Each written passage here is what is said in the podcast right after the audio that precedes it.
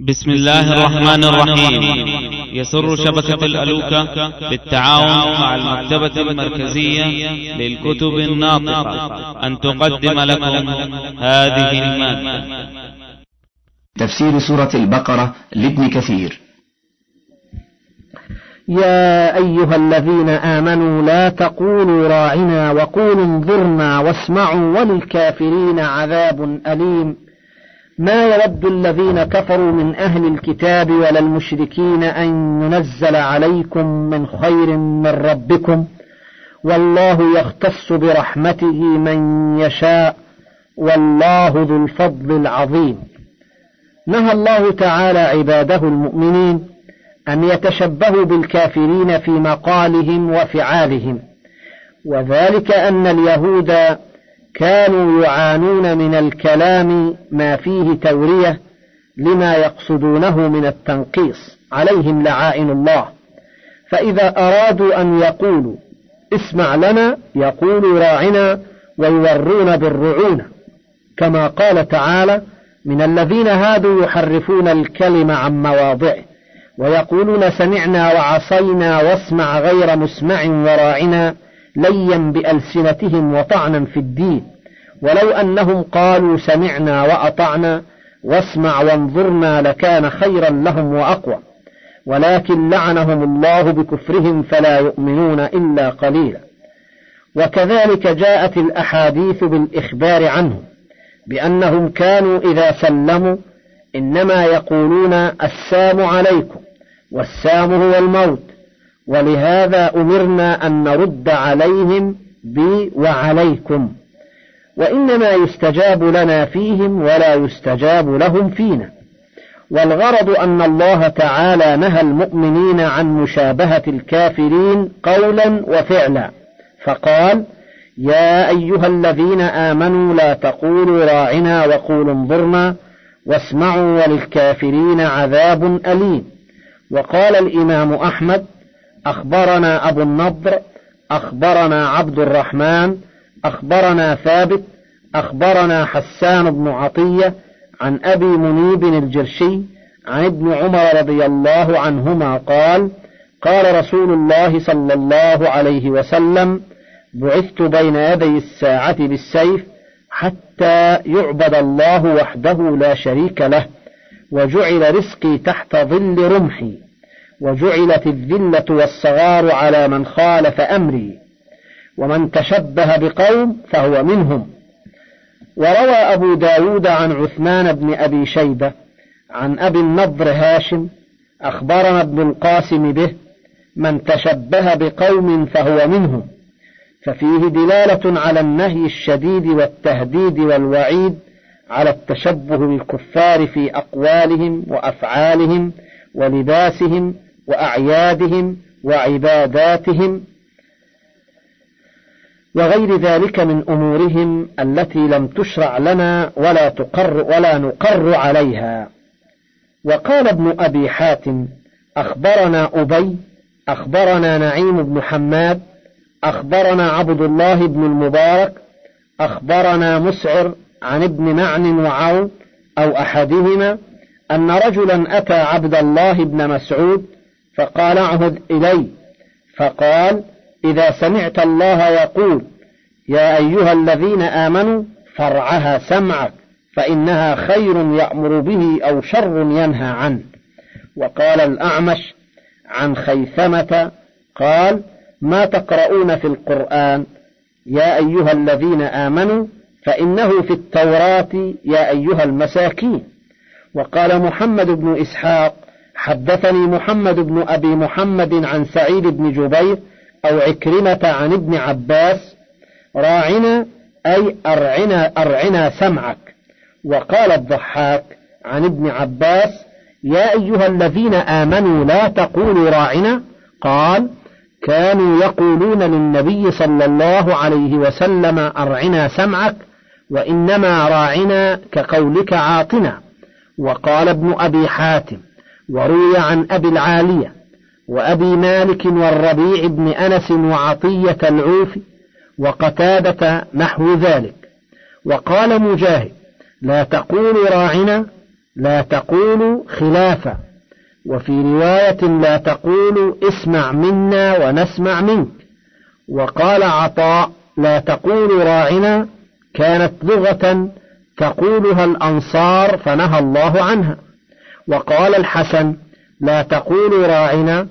قال الراعن من القول السخري منه نهاهم الله أن يسخروا من قول محمد صلى الله عليه وسلم وما يدعوهم إليه من الإسلام. وكذا روي عن ابن جريج أنه قال مثله وقال أبو صخر لا تقولوا راعنا وقولوا انظرنا. قال كان رسول الله صلى الله عليه وسلم إذا أدبر ناداه من كانت له حاجة من المؤمنين فيقول أرعنا سمعك. فأعظم الله رسوله صلى الله عليه وسلم أن يقال ذلك له. وقال السدي كان رجل من اليهود من بني قينقاع يدعى رفاعة بن زيد يأتي النبي صلى الله عليه وسلم فإذا لقيه فكلمه قال أرعني سمعك واسمع غير مسمع. وكان المسلمون يحسبون أن الأنبياء كانت تفخم بهذا فكان ناس منهم يقولون اسمع غير مسمع غير صاغر وهي كالتي في سورة النساء. فتقدم الله إلى المؤمنين ألا يقولوا راعنا. وكذا قال عبد الرحمن بن زيد ابن أسلم بنحو من هذا. قال ابن جرير والصواب من القول في ذلك عندنا أن الله نهى المؤمنين أن يقولوا لنبيه صلى الله عليه وسلم راعنا لأنها كلمة كرهها الله تعالى أن يقولوها لنبيه صلى الله عليه وسلم. نظير الذي ذكر عن النبي صلى الله عليه وسلم أنه قال لا تقولوا للعنب الكرب ولكن قولوا الخبلة. ولا تقولوا عبدي ولكن قولوا فتاي وما أشبه ذلك. وقوله تعالى ما يود الذين كفروا من أهل الكتاب ولا المشركين أن ينزل عليكم من خير من ربكم يبين بذلك تعالى شدة عداوة الكافرين من أهل الكتاب والمشركين الذين حذر الله تعالى من مشابهتهم للمؤمنين ليقطع المودة بينهم وبينهم وبينهم. ونبه تعالى على ما أنعم به على المؤمنين من الشرع التام الكامل الذي شرعه لنبيهم محمد صلى الله عليه وسلم حيث يقول تعالى والله يختص برحمته من يشاء والله ذو الفضل العظيم. ما ننسخ من آية أو ننسها نأت بخير منها أو مثلها. ألم تعلم أن الله على كل شيء قدير؟ ألم تعلم أن الله له ملك السماوات والأرض وما لكم من دون الله من ولي ولا نصير؟ قال ابن أبي طلحة عن ابن عباس رضي الله عنهما ما ننسخ من آية ما نبدل من آية. وقال ابن جريج عن مجاهد ما ننسخ من آية أي ما نمحو من آية. وقال ابن أبي نجيح نجيح عن مجاهد ما ننسخ من آية. قال نثبت خطها ونبدل حكمها. حدث به عن أصحاب عبد الله بن مسعود رضي الله عنه. وقال ابن أبي حاتم وروي عن أبي العالية ومحمد بن كعب القرظي نحو ذلك وقال الضحاك ما ننسخ من آية ما ننسك. وقال عطاء أما ما ننسخ فما نترك من القرآن. وقال ابن أبي حاتم يعني ترك فلم ينزل على محمد صلى الله عليه وسلم. وقال السدي ما ننسخ من آية نسخها قبضها. وقال ابن أبي حاتم يعني قبضها رفعها مثل قوله الشيخ والشيخة إذا زنيا فارجموهما البتة وقوله لو كان لابن آدم واديان من ذهب لابتغى لهما ثالثة. وقال ابن جرير ما ننسخ من آية ما ننقل من حكم آية إلى غيره فنبدله ونغيره. وذلك أن نحول الحلال حراما والحرام حلالا والمباح محظورا والمحظور مباحا ولا يكون ذلك إلا في, في الأمر والنهي والحظر والإطلاق والمنع والإباحة. فأما الأخبار فلا يكون فيها ناسخ ولا منسوخ. وأصل النسخ من نسخ الكتاب وهو نقله من نسخة أخرى إلى غيرها. فكذلك معنى نسخ الحكم إلى غيره. إنما هو تحويله ونقل عبارة إلى غيرها وسواء نسخ حكمها أو خطها إذ هي في كلتا حالتيها منسوخة. وأما علماء الأصول فاختلفت عباراتهم في حد النسخ والأمر في ذلك قريب لأن معنى النسخ الشرعي معلوم عند العلماء. ولاحظ بعضهم أنه رفع الحكم بدليل شرعي متأخر فاندرج في ذلك نسخ الأخف بالأثقل وعكسه والنسخ لا إلى بدله. وأما تفاصيل أحكام النسخ وذكر أنواعه وشروطه فمبسوطة في أصول الفقه.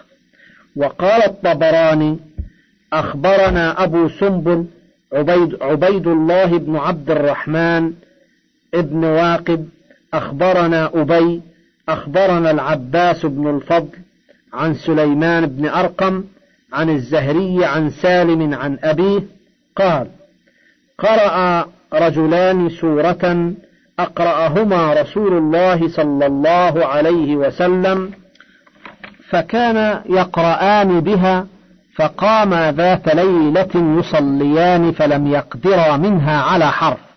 فأصبحا غاديين على رسول الله صلى الله عليه وسلم فذكر ذلك له.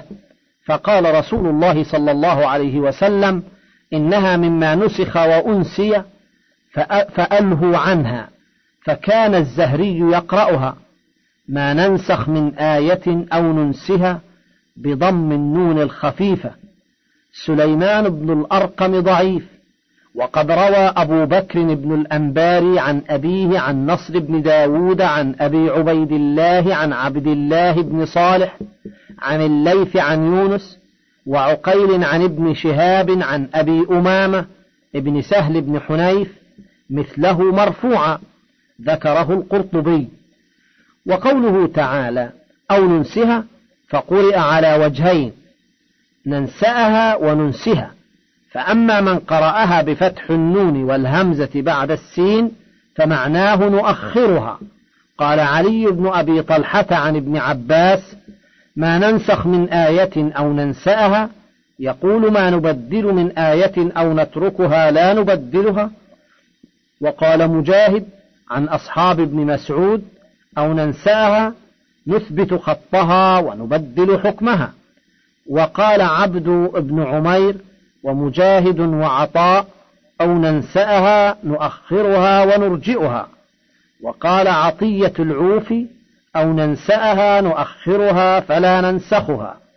وقال السدي مثله أيضا وكذا الربيع بن أنس وقال الضحاك ما ننسخ من آية أو ننسأها يعني الناسخ من المنسوخ. وقال أبو العالية ما ننسخ من آية أو ننسأها نؤخرها عندنا. وقال ابن أبي حاتم أخبرنا عبيد الله بن إسماعيل البغدادي أخبرنا خلف أخبرنا الخفاف عن إسماعيل يعني ابن أسلم عن حبيب بن أبي ثابت عن سعيد بن جبير عن ابن عباس قال خطبنا عمر رضي الله عنه فقال يقول الله عز وجل ما ننسخ من آية أو أو ننسأها أي نؤخرها. وأما على قراءة أو ننسها فقال عبد الرزاق عن معمر عن قتادة في قوله ما ننسخ من آية أو ننسها قال كان الله عز وجل ينسي نبيه صلى الله عليه وسلم ما يشاء وينسخ ما يشاء وقال ابن جرير أخبرنا سواد سواد بن عبد الله أخبرنا خالد بن الحارث أخبرنا عوف عن الحسن أنه قال في قوله أو ننسها قال إن نبيكم صلى الله عليه وسلم قرأ قرآنا ثم نسي. وقال ابن أبي حاتم أخبرنا أبي أخبرنا ابن نفيل أخبرنا محمد بن الزبير الحراني عن الحجاج يعني الجزري عن عكرمة عن ابن عباس قال كان مما ينزل على النبي صلى الله عليه وسلم الوحي بالليل وينساه بالنهار فأنزل الله عز وجل ما ننسخ من آية أو ننسها نأتي بخير منها أو مثلها قال ابن أبي حاتم قال لي أبو جعفر بن نفيل ليس هو الحجاج بن أرطاه هو شيخ لنا جزري. وقال عبيد بن عمير أو ننسها نرفعها من عندكم. وقال ابن جرير حدثني يعقوب بن إبراهيم أخبرنا هشيم عن يعلى ابن عطاء عن القاسم بن ربيعة قال سمعت سعد بن أبي وقاص يقرأ ما ننسخ من آية أو ننسها. قال قلت له فإن سعيد بن المسيب يقرأ أو ننساها. قال فقال سعد إن القرآن لم ينزل على المسيب ولا على آل المسيب. قال قال الله جل ثناؤه سنقرئك فلا تنسى واذكر ربك إذا نسيت. وكذا رواه عبد الرزاق عن هشيم وأخرجه الحاكم في مستدركه من حديث أبي حاتم الرازي عن آدم عن شعبة عن يعلى بن عطاء به وقال على شرط الشيخين ولم يخرجاه قال ابن أبي حاتم وروي عن محمد بن كعب وروي عن محمد بن كعب وقتادة وعكرمة نحو قول سعيد. وقال الإمام أحمد أخبرنا يحيى أخبرنا سفيان الثوري عن حبيب بن, ابن أبي ثابت عن سعيد بن جبير عن ابن عباس قال قال عمر على علي أقضانا وأبي أقرأنا وإنا لندع من قول أبي وذلك أن أبيا يقول ما أدع شيئا سمعته من رسول الله صلى الله عليه وسلم. والله يقول ما ننسخ من آية أو ننسها نأتي بخير منها أو مثلها. قال البخاري أخبرنا يحيى أخبرنا سفيان عن حبيب عن سعيد بن جبير عن ابن عباس قال قال عمر أقرأنا أبي وأقضانا علي وإنا لندع من قول أبي وذلك أن أبيا يقول لا أدع شيئا سمعته من رسول الله صلى الله عليه وسلم. وقد قال الله ما ننسخ من آية أو ننسها وقوله نأتي بخير منها أو مثلها أي في الحكم بالنسبة إلى مصلحة المكلفين كما قال علي بن أبي طلحة عن ابن عباس نأتي بخير منها. يقول خير لكم في المنفعة وأرفق بكم. وقال أبو العالية ما ننسخ من آية فلا نعمل بها أو ننسأها أي نرجئها عندنا نأتي بها أو نظيرها. وقال السدي نأتي بخير منها أو مثلها. يقول نأتي بخير من الذي نسخناه أو مثل الذي تركناه. وقال قتادة نأتي بخير منها أو مثلها يقول آية فيها تخفيف فيها رخصة فيها أمر فيها نهي. وقوله ألم تعلم أن الله على كل شيء قدير؟ ألم تعلم أن الله له ملك السماوات والأرض وما لكم من دون الله من ولي ولا نصير؟ يرشد عباده تعالى بهذا إلى أنه المتصرف في خلقه بما يشاء فله الخلق والأمر وهو المتصرف فكما خلقهم كما يشاء ويسعد من يشاء ويشقي من يشاء ويصح من يشاء ويمرض من يشاء ويوفق من يشاء ويخذل من يشاء كذلك يحكم في عباده بما يشاء فيحل ما يشاء ويحرم ما يشاء ويبيح ما يشاء ويحظر ما يشاء وهو الذي يحكم ما يريد لا معقب لحكمه ولا يسأل عما يفعل وهم يسألون ويختبر عباده وطاعتهم لرسله بالنسخ فيأمر بالشيء لما فيه من المصلحة التي يعلمها تعالى ثم ينهى عنه لما يعلمه تعالى فالطاعة كل الطاعة في امتثال أمره واتباع رسله في تصديق ما أخبروا وامتثال ما أمروا وترك ما عنه زجروا وفي هذا المقام رد عظيم وبيان بليغ لكفر اليهود وتزييف شبهتهم لعنهم الله في دعوى استحالة النسخ إما عقلا كما زعمه بعضهم جهلا وكفرا وإما نقلا كما تخرصه آخرون منهم افتراء وإفكا. قال الإمام أبو جعفر بن جرير رحمه الله فتأويل الآية ألم تعلم يا محمد أن لي ملك السماوات والأرض وسلطانهما دون غيري؟ أحكم فيهما وفيما فيهما بما أشاء وآمر فيهما وفيما فيهما بما أشاء وأنهى عما أشاء وأنسخ وأبدل وأغير من أحكامي التي أحكم بها في عبادي بما أشاء إذا أشاء وأقر فيهما ما أشاء.